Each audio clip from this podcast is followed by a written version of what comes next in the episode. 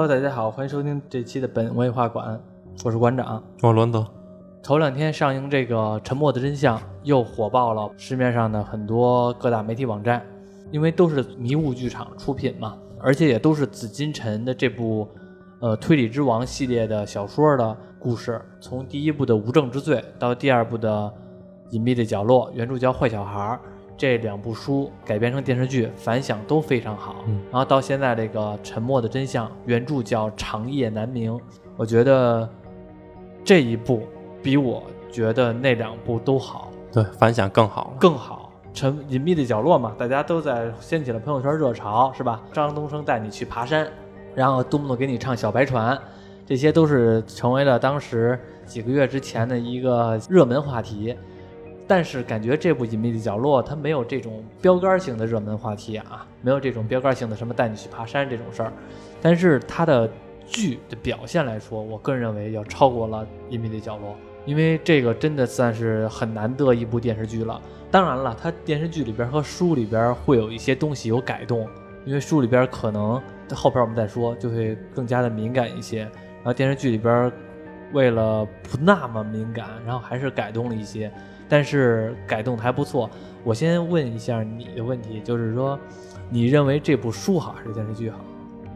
我认为这部书和剧当然都好，嗯但是书的话只是看文字嘛，剧的话能有直观的画面。嗯如果直观的画面的话，我觉得剧会好一点儿，嗯因为它虽然是改编了，但改编的也不错，嗯，而且它还是百分之，我估计得还是非常忠实原著的嗯，它改的东西也特别少。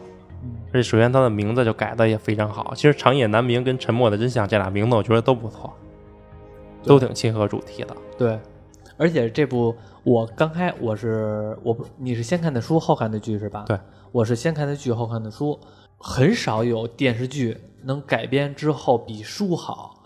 这个在咱们之前节目中也不止一次说过，就是几乎我觉得没有，就是说电视剧改编的比书好。但是这部剧我看了之后呢，我会觉得有些地方真的是这剧改编完了比书更好了。当然了，那些没改编的东西，不是那些不得已而改编的东西，那些是没办法的，它是改编了。就像比如说最后的结尾等等的，那是没办法了，那咱单纯的不说。但是有些东西，它是真的改编完了之后比比书还好。像比如说里边有一个人物叫张记者，我觉得这个人物的出现就比这个书里边要更好一些。我们的这些人物做的这些局实现的这种效果，也要比书里边的更加的细腻，更加的好一些。因为你看画面肯定比看文字对你的影响更大一些，对所以看画面的话会让你更加感动。这部剧一共十二集，然后廖凡主演了我们书里边主人公颜良，但是其实这部书里边颜良他并不算是一个绝对主角儿，其实我觉得绝对主角应该算是那个谁，那个检察长。对，江阳。嗯嗯，其实为什么说这个剧还有隐坏小孩那部剧叫什么来着？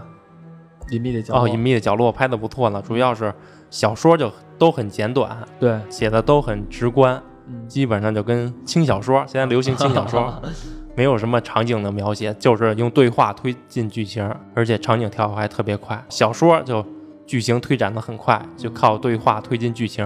嗯他拍剧的话，也没有往那原著里添加一些乱七八糟的八糟的东西来增加时长，对，就十二集都非常的正好。所以为什么这些剧优质呢？可能就是没有一些乱七八糟的觉得好。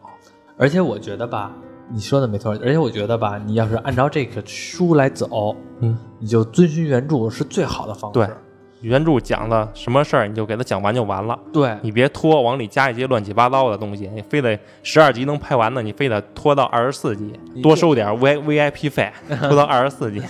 对，就是因为这个人家说句实话，人家作者已经做得很好了，这样才能受到一个广大的反响，你才能看到。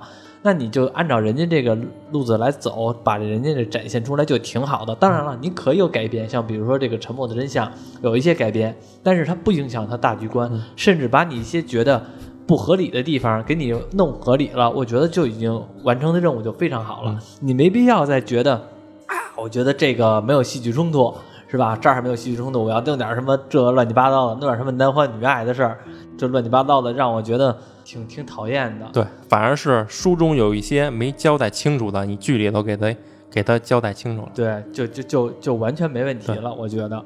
而且你会发现，他这部剧里边和这个书里边很多的台词都是照搬的。对，没错。但是我们不会觉得它不好，我们会觉得非常好，因为人家就是作者就是靠笔杆子吃饭的，就往下着人家走，非常好。这部《沉默的真相》刚开始我看的时候还是有点不一样的感觉的，因为刚开始的时候第一集的时候就是这个张超所谓的这个三幺二地铁藏尸案作为一个起点。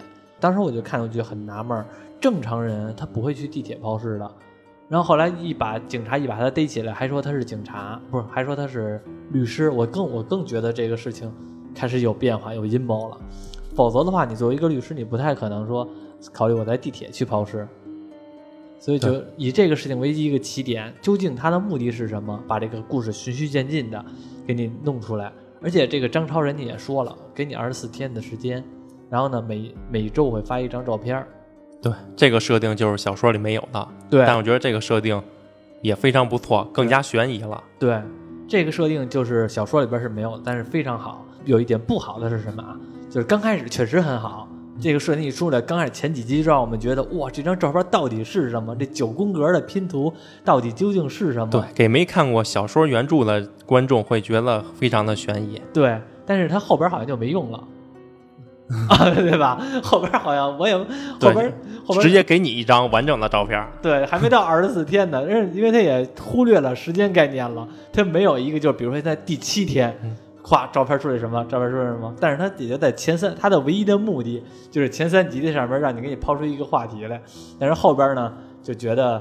本来已经够了，就把 也没有这个什么二十四天抛出照片这件事儿了。应该也是时机已经到了。对，其实抛照片也只是维持一下这个案件的热度。对，别被人遗忘了。抛照片这件事儿嘛，其实张超的意思就是说，如果你们要是说没有按照我们的进度走，没关系，我这个扔照片是兜底的事儿。你就算不查，二十四天之后真相也会也会告诉你们。你们要是查，就可能提前知道真相。无论是你。怎么样也好，最后的结果都是真相一定会公布。对，无非是二二十四天之内，你在我照片发布完整之前，你查出来了，你厉害，大侦探。没查出来，哎呦，真笨。这个这个设定还挺有意思的。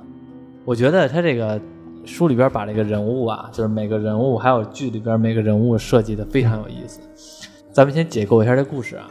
对，那第一集其实有一个小段有点尬。我看弹幕也都觉得挺尬的，我也觉得挺尬的。嗯，不，那张超威胁说有炸弹，你们别过来嘛。嗯然后那个那个女警察队长，你渴吗？来瓶水喝。嗯，那张超这么重要的情况下，竟然被一瓶水给诱惑了。你扔过来好不好？对，但其实那张超可能也是故意的，故意的。嗯嗯，他本来也就想露出露出点破绽。对，就是诚心让你逮着就得了。否则这么大的大事儿，我这抢着银行呢。旁边一个银行员工，您喝水吗？那给我吧，不把我逮住了。这个故事刚开始看第一集的时候，就让我觉得哇，这个事儿大了。我刚开始是把这当成悬疑剧看的，知道吧？但是越往后看，发现越不是悬疑剧，因为你会发现，你明明知道，你如果看不了看不了几集的时候，你就知道真相了。就是看了也就四五集，几乎说你就知道真相是什么情况了。但是呢，你就还是忍不住往下看，因为你不再想的是张超他怎么杀了那个江阳了，或者说这个江阳怎么死的，不再考虑这一点了。你考虑的而是说这种无力感究竟存在的有多严重，让我们觉得很难受的这种憋屈、凹槽这种感觉。对，为什么这个沉默的真相感觉比隐秘的角落好呢？因为隐秘的角落还算是老百姓之间的纠纷，嗯，就是。平民百姓中间的事件，嗯，但这个沉默的真相升级的面更大，层次更高了，嗯，感觉就像一场人民的名义。我觉得这部剧比人民的名义拍的好多了。我说类似啊啊，所讲述的事情层次，对对对，我之前就自己我就比较一下嘛，人民的名义和这个十二集的这个沉默的角落，不是沉默的真相。比较起来，我觉得这部要超过了《人民的名义》。对，《人民的名义》不都说剧情太拖了吗？哪集来的？说要拆那房，拆到大结尾了，还没拆呢。嗯，一个是拖，还有一个是《人民的名义》，这部更加的现实一些，《人民的名义》还是有一些理想化一些，大家懂就行。这部里边会让我们真觉得真的是长夜难明啊，什么时候才能到达明天啊？因为会让我觉得这种无力感太强了。你想想，他们都是什么人啊？张超从来没输过的一个王牌律师，对吧？嗯。然后那个朱伟，平康县的一个刑侦能力特别强的一个老警察，还有这个陈明章，一个王牌法医，还有一个就是江阳，一个检察官。他们四个人这组合，几乎说就涵盖了整个法律行业了。嗯。但是他们的对手是谁呢？商人孙传福，然后商人手底下那个胡一浪。但是我感觉胡一浪他虽然是商人的手底下的，但是他更多的涉及到的是黑，是黑帮势力。对，感觉他是个智囊。然后还有这个谁呢？嗯，李建国。李建国是大队长，刑刑侦大队长。那他就代表的是警。还有这个副市长的女婿，这个叫什么我忘了，叫副市长的女婿吧，代表的是官。那其实他们的对手就是官、商、黑。白法律界的四个人物对抗了权钱黑警他们的四人组的对对决，这直接就把这故事给升华起来了。那你想想，如果要是说，我会带入到我老百姓的角度来看啊，我们正方势力，我们的正义的江阳这边的人，并不是说完全的没有势力的人，他们都是各行，他们都是自己行业的领军人物了，都是非常好的人物了。结果和这些邪恶势力对抗的时候都这么无力感，那你说要是我们普通老百姓，你有丝毫翻盘的机会吗？就是我会带入到一个老百姓当中，我就觉得这么努力，然后呢又这么有人脉，而且还这么有专业性，都对抗不了。那咱们普通老百姓要发生这种事儿的话，那咱们更没戏了。要不没戏，要不就更极端。嗯，光脚不怕穿鞋子。对，看着真的是难受，长夜难明啊。哎，我在这里边，你说我讨厌谁吗？嗯，我最讨厌的就是那个吴艾可。哦，嗯，开始支特别支持江阳，最后给他甩了。我去，那个人物在我看里边，我江阳就是被他害的。我觉得，我看人家江阳是一个意气风发的一个检察官，年纪轻轻当上了副检察长，才不到三十岁当上了副检察长，正是事业的顶峰期。结果呢？老同学李静，我也讨厌李静。这部剧里边，我也讨厌李静。李静也不知道怎么着，跟人说啊，听说你当检察长了，帮个忙吧。以前的男朋友这个朱桂平，侯桂平，侯桂平，然后那个跳河自杀了，那个跳河死了。警方通报说是畏罪自杀，但是呢，他不是这样的人，你也知道，他不是这样的人，他不可能是那种强奸未遂然后又畏罪自杀的这种人，一定是有难言之隐。拜托他的老同学这个江阳来查这个案件，那当时这个他的女朋友这个吴艾可在他的旁边坐着，知道这件事儿之后，义正言辞的说这件事儿我们江阳管了，你老你男朋友还没说话呢，你就先帮你男朋友盯下来了，是吧？然后说这个，而且说的还特别有意思啊，说别的说别有特别有底气啊，说那个是。你要不管，你还是检察长吗？你这个明明是检察长，就是多正义的这种状态啊，是吧？多多正义的一个职业呀。结果你现在要是不管，人家江阳想的是，江阳不是说那种天生的过来就是说我一定要给你查清楚那种人物。我觉得这样塑造特别好，他是有担心的，他他知道这个案子可能没有这么简单。否则的话，他后来回去查的案案宗的时候，他不会说连一个尸检报告都找不着。这件案子不是这么简单就能查的，可能是有隐情的。甚至说他是一个刚毕，他再怎么样，他也是一刚毕业的一个大学生。然后呢，虽然很快成了检察副检察长，但是也是副的。上边有很多的人会牵扯到更高层的人，他可能是盘不动的。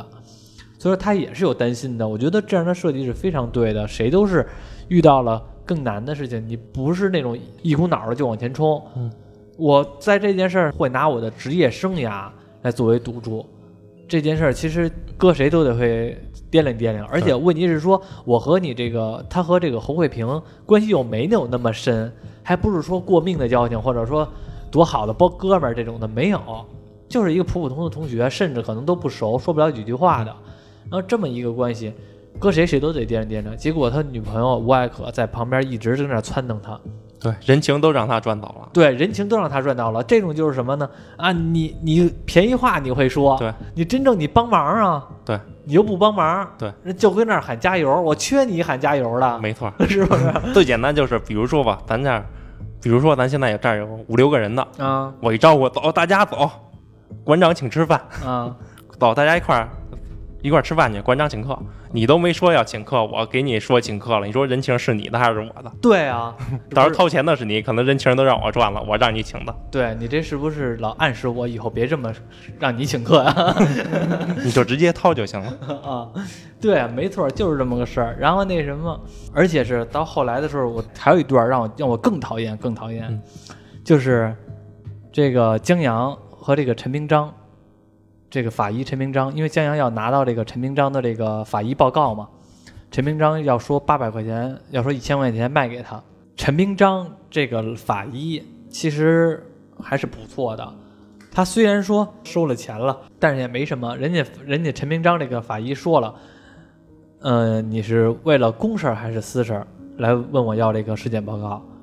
然后说我是为了私事，那私事行，私事你拿花钱买，花人家掏了钱了。但是他卖完了之后，他可说来了，说我劝你，你和这个人什么关系啊？说我就是普通同学，你要是普通同学的话，我劝你别查这个案子，这案子没你想的那么简单。因为其实陈明章只是觉得这个案子没有那么简单，会涉及到更高层的人，但是他自己也不知道究竟能涉及到多高。他，但是他只是知道，凭你一个副检察长刚出头的半大小子，在这个社会上边动用不到这个能力，你动不到上边的人，所以他后来也劝这个江阳了，说你别查这个案子了。在所以说他在那个给他卷宗的时候，他没着急给他，但是这个时候又是他这个女朋友说，那怎么了？我们我我爹还是检察长呢，把他自个儿爹搬出来了。那在陈明章的眼中来看，就是哦，你江阳副检察长，你动不了上边的人，但是如果你要把你未来的岳丈检察长吴检给瞪出来，那可能就是更高层的势力对决了。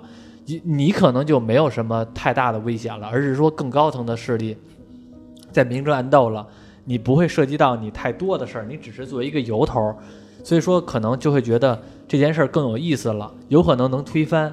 这是人家这个陈明章的想法，所以在那个时候，陈明章把这个卷宗给了这个江阳，但是没有想到，没有想到，到最后的时候，吴艾可这边撤手了，你跑了，那你把人家江阳放在什么位置？江阳拿他的一生，他的职业规划，他的后半辈子，甚至有可能是他的生命，来陪你们做这场局，结果到最后你们全都撤手了。吴艾可没有说撤手，但是至少那个吴简他爹他岳父跟这江阳说说这个以后艾可在进行司法考试，你没事就别联系他了。但是明显的嘛，明显的就是说你以后别联系我闺女了，我不想让我闺女引火烧身。那其实江阳跟他女朋友吴艾可说分手的时候，他这个女朋友还说呢，说你是不是我爹跟你说什么了？然后这江阳说没有，就是觉得咱俩不合适。吴艾可什么也没说就走了。正常人你都应该知道，肯定是你爹跟你对跟你得回去质问你爹。对你得回去质问你，你得，你当时让江阳查这案子，现在你爹稍微一点压力，说你别找我闺女了，撤手吧，你就既然跟你说分手吧，你就心安理得的说那好吧，那就分手吧。这种障碍就是什么呢？这分手是你说的，不是我说的。外可的心理就是这分手就是你说的，不是我说的，是你不要我了，不是我撤手你的，是你不要我了，你自个儿爱怎么着怎么着去了。那归根结底，这个人家为什么这么说呀？你难道自个儿不知道吗？你不就是也是你怂了吗？对不对？然后还有那个李静，为什么我也讨厌李静呢？因为到最后的时候，李静倒没说什么，但是张超那个律师给那个谁，给江阳打了一个电话，说啊，他和这个他的学生这个李静要准备结婚了，说以后呢，希望不要老找这个李静了，侯卫平的案子也别麻烦这个李静了。江阳就是善良啊，说行，那我就没我明白了，挂了电话了。我当时看这段，我是觉得最他妈生气的，对，最 out 的。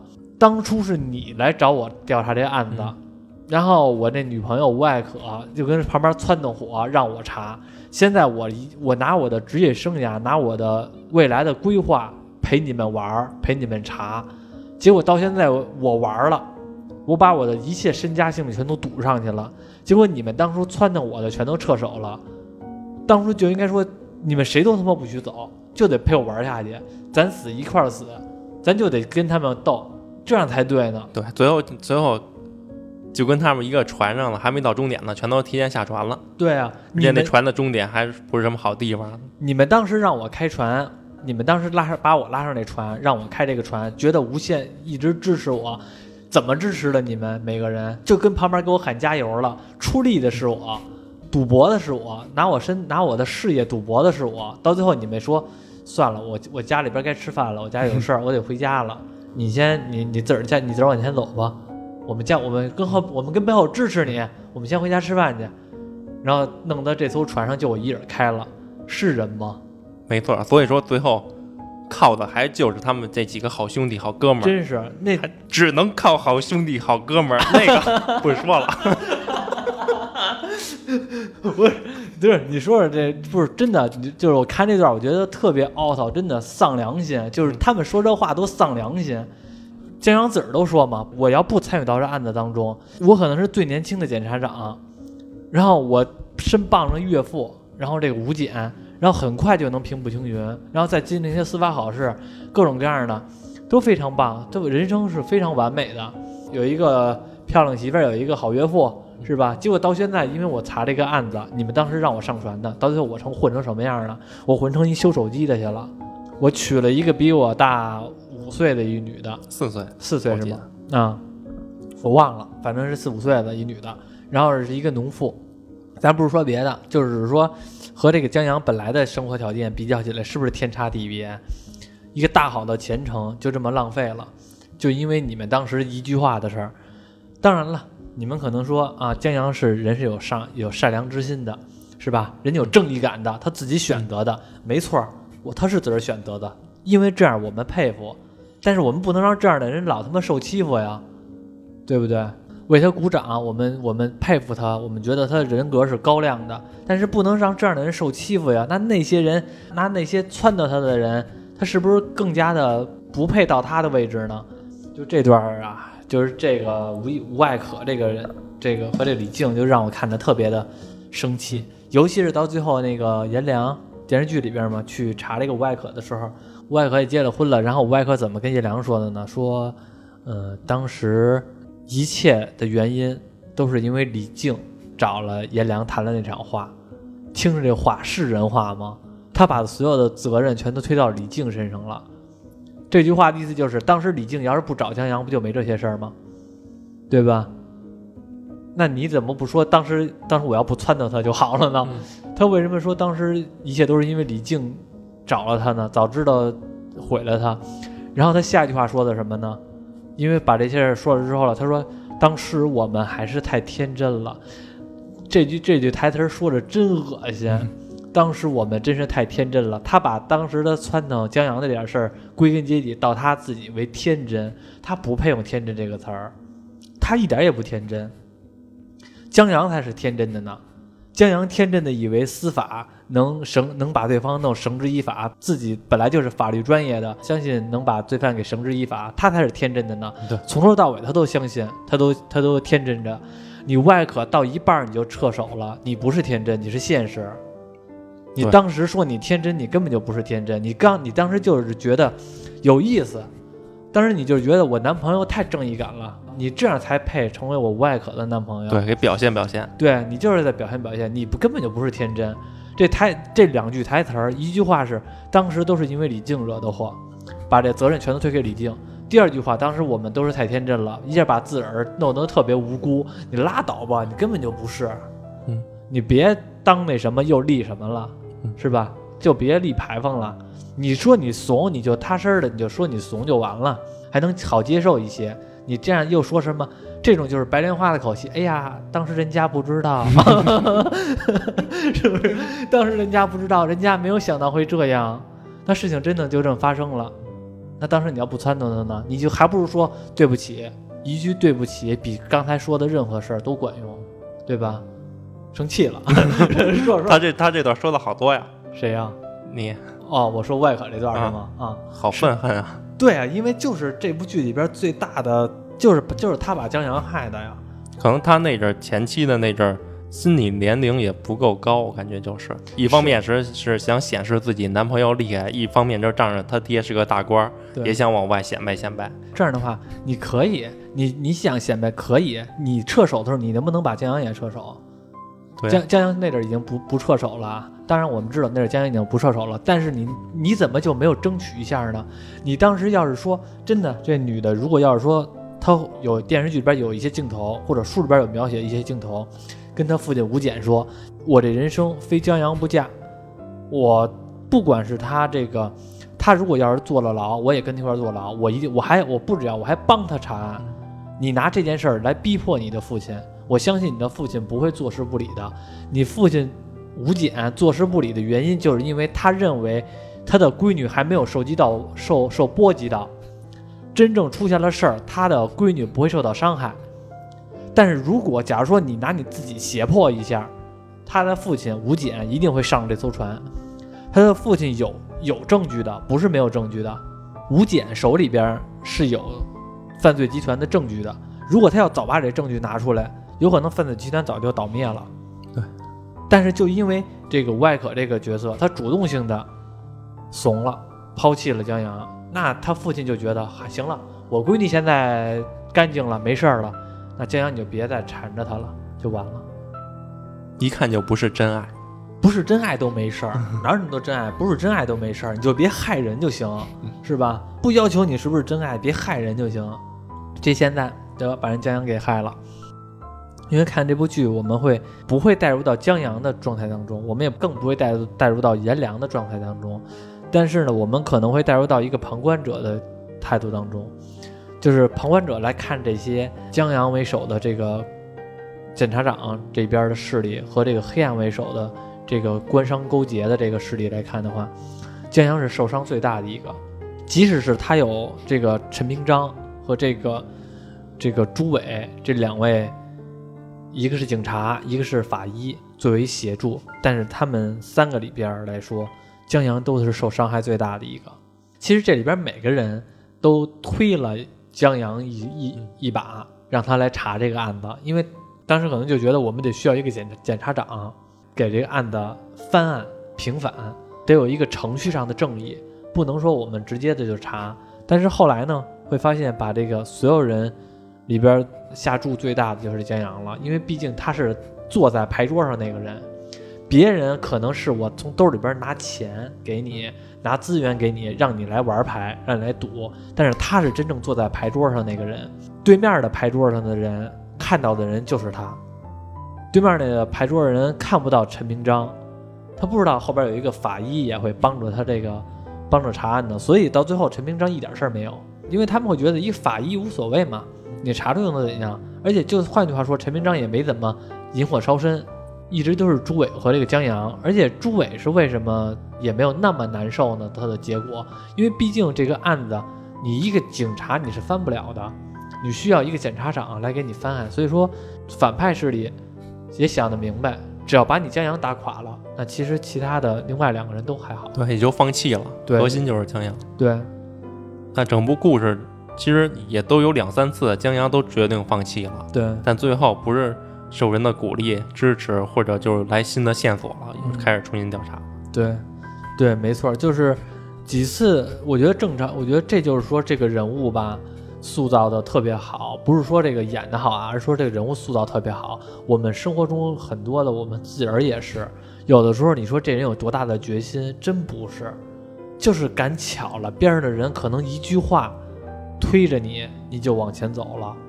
对，或者有点小小的希望，决定再试试。对，然后就是有的时候你自个儿放弃了，然后旁边的人一说，没事儿，下礼拜再试试，下礼拜不行再说。就因为这一句话，你可能就坚持了一礼拜，坚持了一个礼拜，有可能你到下礼拜你就不想放弃了。更难的时候你都不想放弃了，就那一瞬间，有一人说了这一句话，然后你就真的往下走了，真的有可能。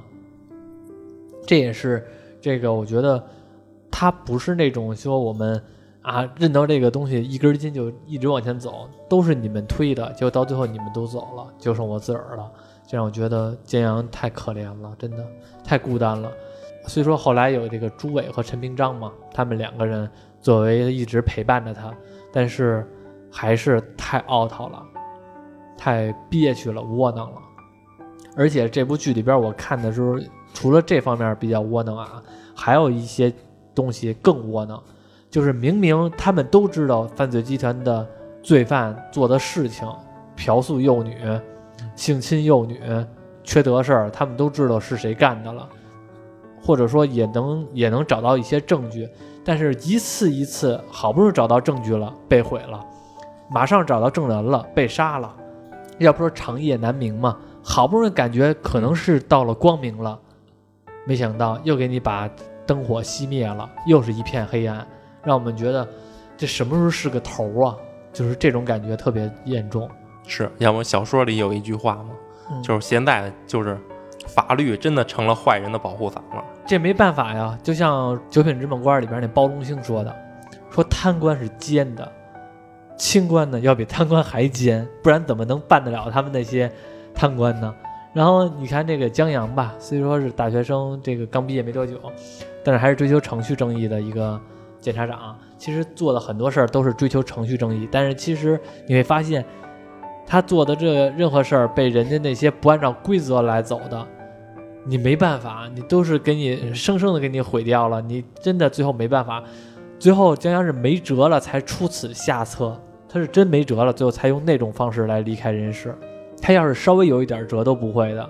比较起来，这个朱伟更加能知道这个现实社会的残酷，他可能有一些过得比较做的比较过激的东西，比如说拷打证人，是吧？严刑拷问，然后是那个恐吓等等的这种对犯罪分子做这种事儿。但是呢，可能他那种办案方式真的只能他那种恶人自有恶人磨，可能真的是那样。这里边我觉得最聪明的就是陈明章了，这三人组里边。就是基本上江阳的目的就是替侯贵侯贵平翻案，对然后朱伟就是想打倒侯贵平案的背后的黑势力，而陈明章感觉他没有什么目的，他就是单纯的帮江阳这个好哥们儿。对，陈明章感觉他是什么呢？他是有一颗赤子之心的，他是有一颗作为法医来说，这个对法律这个崇尚这个赤子之心的，他是有的。只不过呢，他也更加明白，知道什么时候该撤，什么时候该上，什么时候发现不行了，什么时候发现还可以努把力，这个是他自己。换句话说吧，他是最明白事儿的一个人。这就是为什么在电视剧里边嘛，有一句台词，我觉得说的特别好。朱伟跟这个陈明章打电话说，陈明章给朱伟打电话嘛，说差不多得了，见好就收吧。然后这朱伟跟那个陈明章说，说老陈，这就是咱俩的区别，你就知道见好就收，我就不知道，我就知道一定要有仇必报。这就是为什么你能当大老板，我当不了。说的多好啊！陈明章就是能知道见好就收，但是他们三人组里边需要这么一个人来给他们保持一个冷静的思维。对，相互弥补。对，陈明章一直都感觉比较冷静，但是我看电视剧的时候，因为有好到最后的时候，我也就是哭了啊，就是泪崩了。嗯其中最后的泪崩的镜头就是说，他们三人组最后的时候，这个陈明章最后都忍不住了，说咱们三兄弟下辈子还做兄弟。就那段的时候，我我是最最最最感动的，就是觉得就是就哽咽，然后眼流眼泪的那段，真的是那什么，因为我觉得。就是他一直保持了一个三人组当中比较冷静、比较理性的状态，给他们出谋划策。但是到那阵儿的时候，他也绷不住弦儿了，他会觉得怎么会事情到达了这种地步，以这种事情作为结尾，那真的是太窝囊了。江阳因为因为受贿被人诬陷，判判了三年。朱伟在警校进修了三年吧，还是两年，忘了。好像也是三年。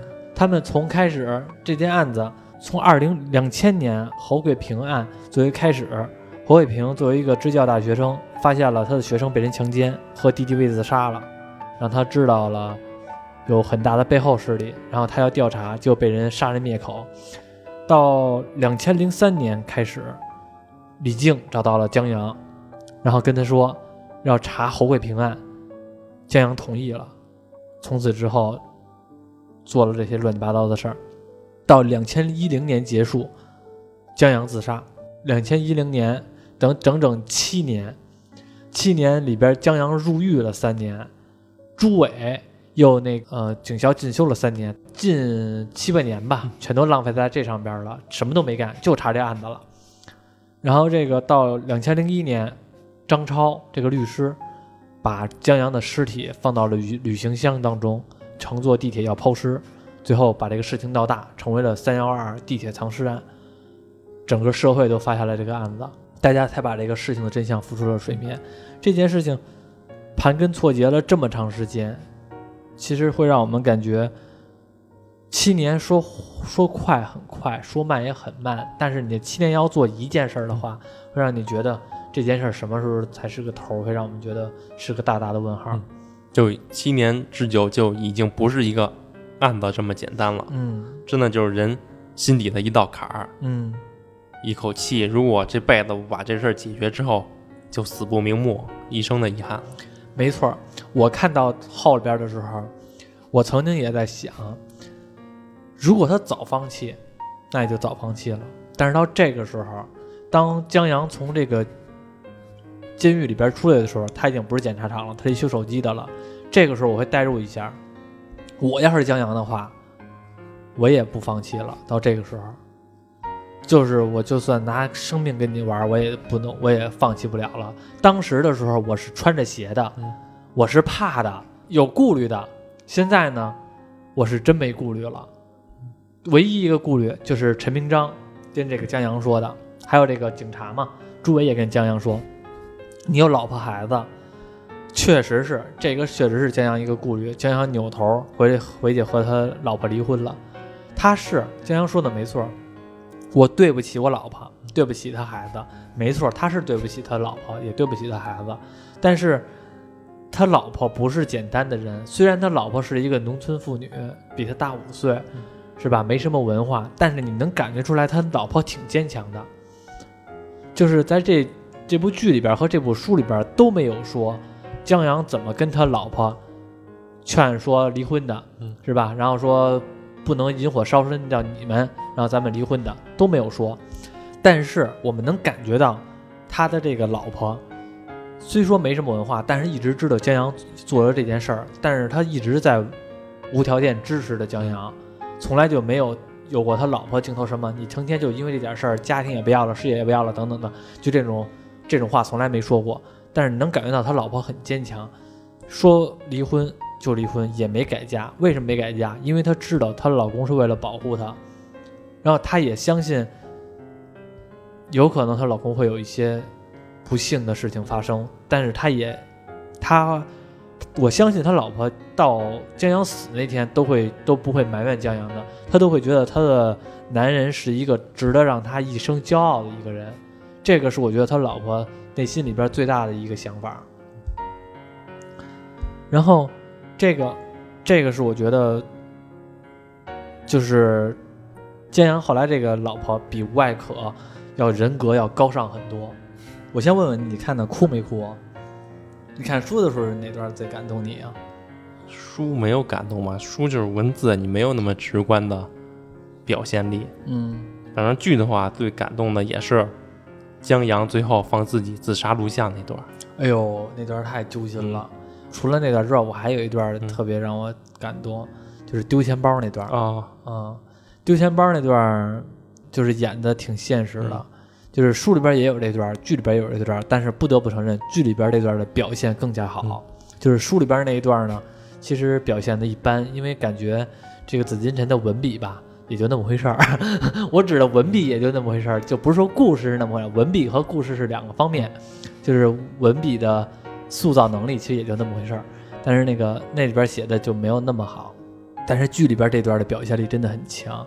当然了，我不是说这个白宇演的很好，这个江阳这角色演的是不错，但是其实主要更多的原因是因为这个角色本身的亮点，导致这个演员他会塑造的很多的小毛病都会掩盖掉。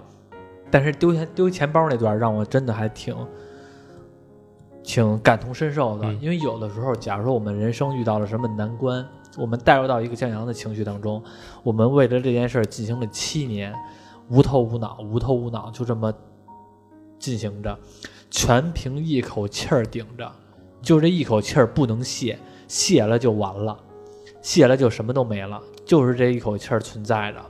然后在那一场饭局当中，陈明章给了这个江阳一个大红包，嗯，给了他钱，说以后这个孩子得用钱嘛。在电视剧里边，我们从来没有感觉到说谁缺钱谁不缺钱这种事儿，但是其实他们不缺吗？他们也缺，但是在他们心中，这缺钱这种事儿和他们查这件案子来说的话，是不是不搭嘎的？缺钱再怎么样都无所谓，真正的是查案子。但是呢，现在人家陈平章成为大老板了，茅台管够，然后把这个钱给你的时候，当初你是一个检察长，现在你是一修手机的，然后最后你因为这个钱低了头了，拿了这个红包了。虽说都是兄弟啊，他肯定不会想的是说我丢人或者怎么样的，嗯但是他自己内心会觉得，我当时是个检察长，我现在也收了这个钱，因为我的家庭确实需要他，就会觉得我的人生就怎么就过成这样了？就是咱们一到三十岁，嗯或者说还没有那么明显，可能咱们其实毕竟还是压力没有那么大啊。但但是比如说，假如说咱们四十岁了，可能到某一个环节，我觉得咱们可能也会出现这种情况，嗯就是我们的我的人生从二十岁开始，一进入到社会，觉得这个社会都他妈是我的，我要好好努力上进，成为一个呃呃对社会有用的人也好，或者说挣大钱也好，各种各样的目的都会觉得有希望的。但是当你到达四十五十的时候，时候你会发现你的人生过得一败涂地，什么都没有的时候，你就全凭一口气儿顶着。这口气儿可能就是说，我现在不和你们比这些，我要查的是这个案子。但是当陈明章给他这个红包，他就这口气儿就泄了，他这口气儿已经泄了。泄了之后一摸兜，钱包没有了，钱包没有了，只是他难道不知道说办个身份证你能有多难吗？是吧？一千块钱也也不多，待会儿老陈报销，这有什么难事儿？他不知道吗？但是他就是这个最后一根稻草给他压下来了，开始崩溃了，大哭了。我觉得现在是我们有时候看视频，就是头些儿抖音视频，也经常有现在所谓咱们社畜嘛，就社会上边上班的人，就是因为一点小事就崩溃了，就是骑自行车走在路上被警察拦了，有急事儿，呃，有急事儿，我这个回去公司得加班儿，哇哇的大小伙子，三十岁大小伙子拿着身份证说我什么都给你，我哇哇的大哭，跑回去憋屈凹头难受，这难道不是就江阳的那种状态吗？对，就是压力太大了。压力太大了，最后全凭一口气儿顶着，这口气儿一下因为某一件事儿就卸下来了。对，像江阳就是，你说他钱包丢了，他心疼那几百块钱吗？对啊，他不心疼啊，他不心疼。重要的就是他查案查了这么多年，其实他压力很大，他很压抑，他也想发泄，他一直就想嚎啕大哭，但他不能哭，他哭了，他们那士气就没了。对，但他压抑到现在，可能就是钱包一个小事儿，当做一个发泄口。真是，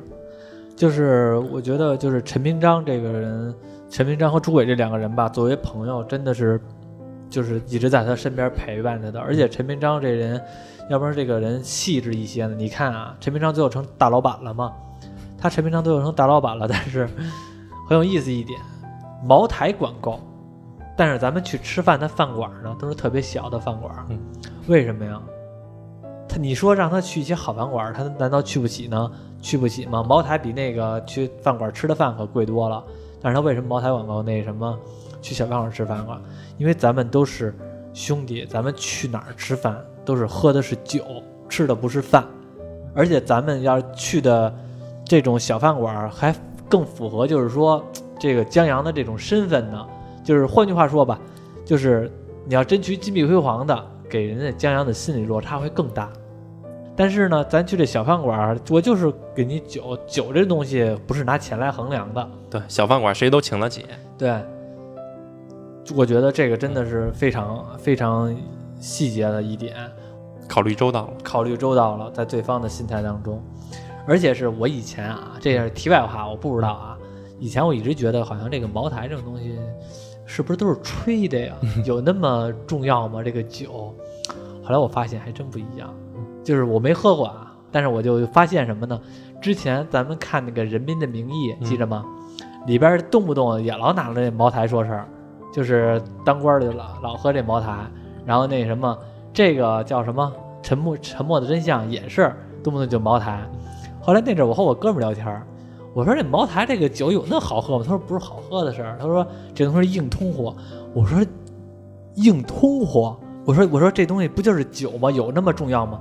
就是说，在就是一个中华，一个茅台，就有些时候在某一个场景，真的是硬通货，或者比黄金都管用。就是我这才意识到，原来在我们不知道的世界当中，还有这么一种所谓的硬通货的存在。对啊，其实茅台那空瓶不都特别值钱吗？好像那空瓶什么要几几年的瓶子都特别值钱。是，我也听过这说法，但是我一直觉得吧，这个东西是什么呢？有涨有跌，大家都有人有一个市场就需要这个东西，但是好像就是没有那么，就是它的品牌溢价率没有为什么会那么高，就让我觉得还成为硬通货这三个词语的话，还真挺难的。因为有些东西，比如说时代的局限性，比如说这段时间咱们流行 AJ，流行椰子，有的有的炒得高，有的炒得低。流行最近流行手机，有黄牛，有炒高有炒低，但是它都是有高点有有低点的，它有可能哪一天的时候一就突然间就不值钱了，但是很少有东西能成为硬通货这个三个词语的。对，因为大家得认，嗯，等大家都吃不上了，吃不上饭了，谁还管你那鞋值不值钱？你这一提茅台，我想起来这个整部剧里头，就广告太硬了，感冒灵跟那个良品铺子，感了感冒灵好像还好吧？肚子疼喝点感冒灵，哎，你说我就刚才我借点热水冲个感冒灵，吃个下午茶直接一包良品铺子。哎，对了，不过我有一个问题啊，你说他这个茅台是不是植入的广告啊？应该不是吧？反正我也不清楚，反正植入的稍微舒服点儿。对，就感觉让我们感觉正常正常，但是我也不知道他这是不是植入的，因为《人民的名义》里边也有茅台，就是老老喝茅台，老喝茅台，这边也是老喝茅台，老喝茅台，但是我就不知道是茅台的宣发就知道这种类型的适合他，还是说是是因为这种东西已经成为了默认的东西了。对，可能就比较正常嘛，大家吃个饭喝个酒，嗯，说了好多啊，这个沉默的真相，还可以说点张超。其实张超这个律师其实挺那什么的，让我觉得我很不恨张超，我甚至还有点佩服张超。就是张超这个，他虽然说之前也有证据没有公布，但是呢，张超更像是一种被感动的人。张超其实真的还挺不容易的，他娶了他媳妇儿，知道了这件事儿，然后当时他也有证据，但是他没有公布，因为他也胆儿小，他是一个律师，他知道事情的复杂性、社会的复杂性，他没有把这个证据公布出来。我觉得这都是正常，就是可以理解的。但是呢，到最后的时候，他作为一个主要的发起人，跟江阳说：“我帮你实现程序上的正义。”说到这儿的时候，咱们提一嘴最后的结尾啊，最后江阳在喝茅台。丢钱包那场饭局当中吐了一口鲜血，哭的时候吐了一口鲜血，去医院发现得癌症了，中晚期。最后呢，江阳跟这个张超说：“我还有这点时间，跟大家商量个事儿，要自杀，以自杀来获得社会上的关注，让大家知道，一个当初一个年少有为的检察长自杀了，获得社会上的关注，看看能不能调重新调查这个案子。”这是他的结果，但是说句实话，这个结果没有张超说的那句话的话，什么用都没有。张超最后他被江阳的这种状态给给感动了，决定要帮助江阳实现程序上的正义，要把这事情做得更大，不能仅限于江阳自杀而已，所以实行了地铁藏尸案。但是这件事儿做了之后。他是学法律的，他知道他做了之后，他必然也会受到法律的制裁，因为他犯罪了，他也在犯罪，他也知道他会判刑，但是他也做了。这阵的时候，我觉得，后来所有的人都做了，包括朱伟啊、陈明章啊，明明陈明章可能能独善其身，但是他也做了帮助了江阳做这些事儿。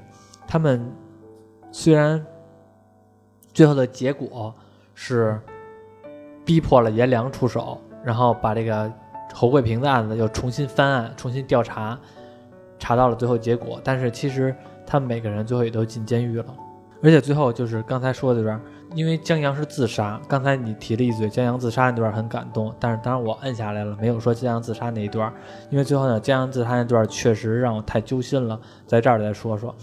江阳自杀那段是他是怎么自杀呢？他是窒息，让陈明章，陈明章因为是法医，他后来创业做了一家这个专门给刑侦检测的工具，他那边让他的公司做了一套设备，让他能实现成自己用遥控装置自己自杀的一个东西，然后把自己活活给勒死了。勒死了的时候，他自个儿拍了一个视频，江阳拍了一个视频，他把他这七年的事情。给大家说了一下，跟大家说，大家看到这段视频的时候，他已经死了。